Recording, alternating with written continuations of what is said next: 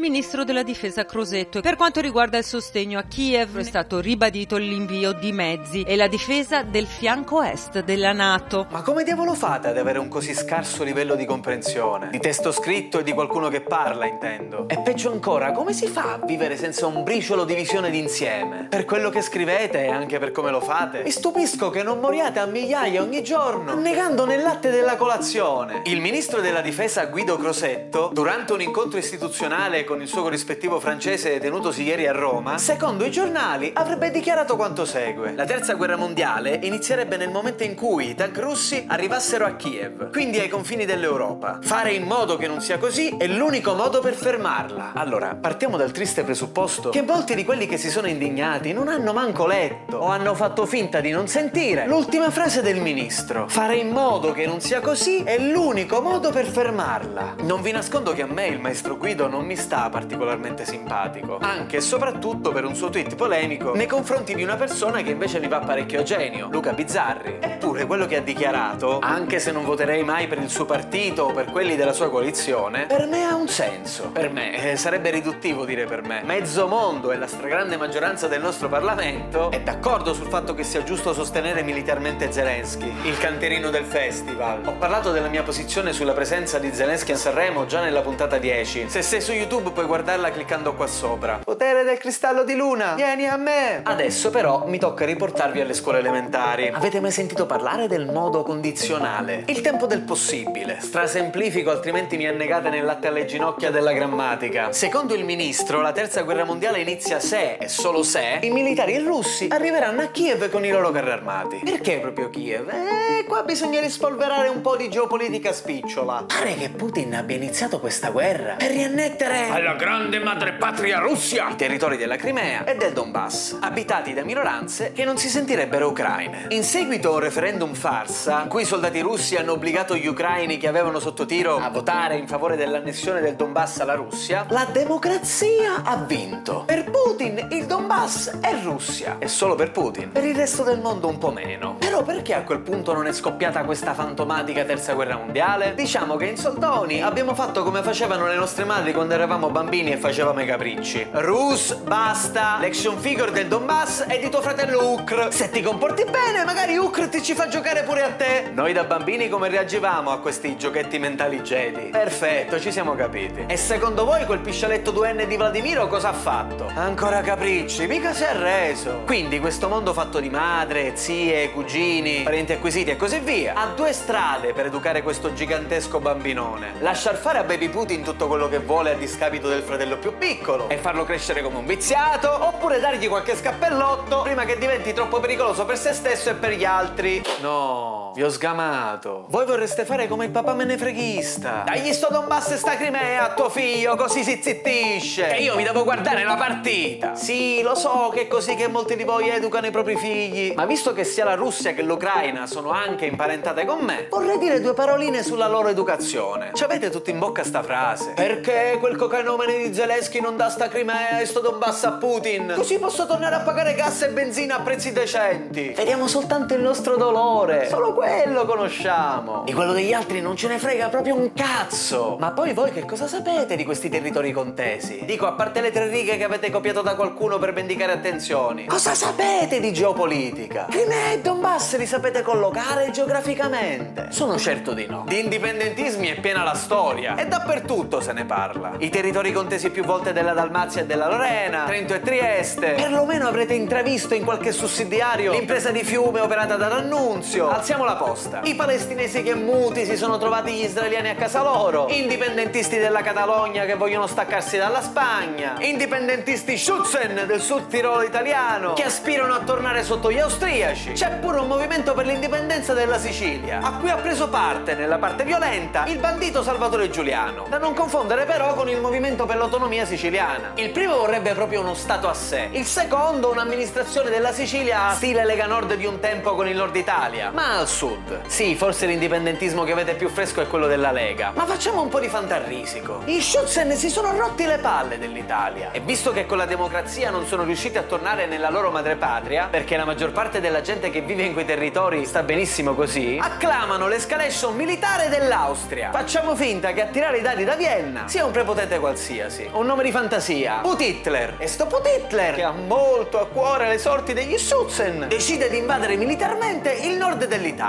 Ora, in quel caso, noi esperti di fantarisico cosa faremmo? Lasceremmo che Put Hitler annetta tutto quello che vuole. Basta che ci lasci San Siro. Che il 5 febbraio c'è il derby Milan-Inter, no? Lobotomizzati ed egoisti di merda. Qualche giorno prima di questa uscita sul terzo conflitto mondiale, Crosetto è passato pure dallo zio Fazio. Ma su quello vi posso capire. Il tasto Ray 3 lo avete ingoiato involontariamente mentre ciucciavate il telecomando? Può capitare. Io ce l'ho ancora. E sono venuto a sapere questa cosa incredibile che Guido ha spiegato per filo e per segno come stanno le cose. Quasi la totalità del Parlamento approverebbe o sarebbe in procinto di approvare l'invio di missili da contraerea a Kiev. Cito, vuol dire missili che abbattono altri missili. Quindi in sostanza, se dovesse arrivare un attacco missilistico russo, dall'Ucraina potrebbe essere intercettato e distrutto in aria, prima di fare danni a terra. Understand? Poi mezzo mondo sta pure mandando potentissimi carri armati in supporto a Zelensky, in vista di un ormai imminente scontro frontale fra Mosca e Kiev. Ma lo sta facendo con la speranza che Putin ci ripensi. In tutto il mondo, da Biden a Crosetto, si usa il condizionale proprio perché nessuno vuole una terza guerra mondiale. Proprio nessuno! Forse Vladimiro, vedendo che praticamente tutto il mondo sarebbe contro di lui, in un ipotetico conflitto globale, potrebbe cadere nella trappola di doverci ripensare. Non credete? Intanto, se dovesse scoppiare prima la guerra dei cervelli, voi sareste disarmati. In bocca al lupo.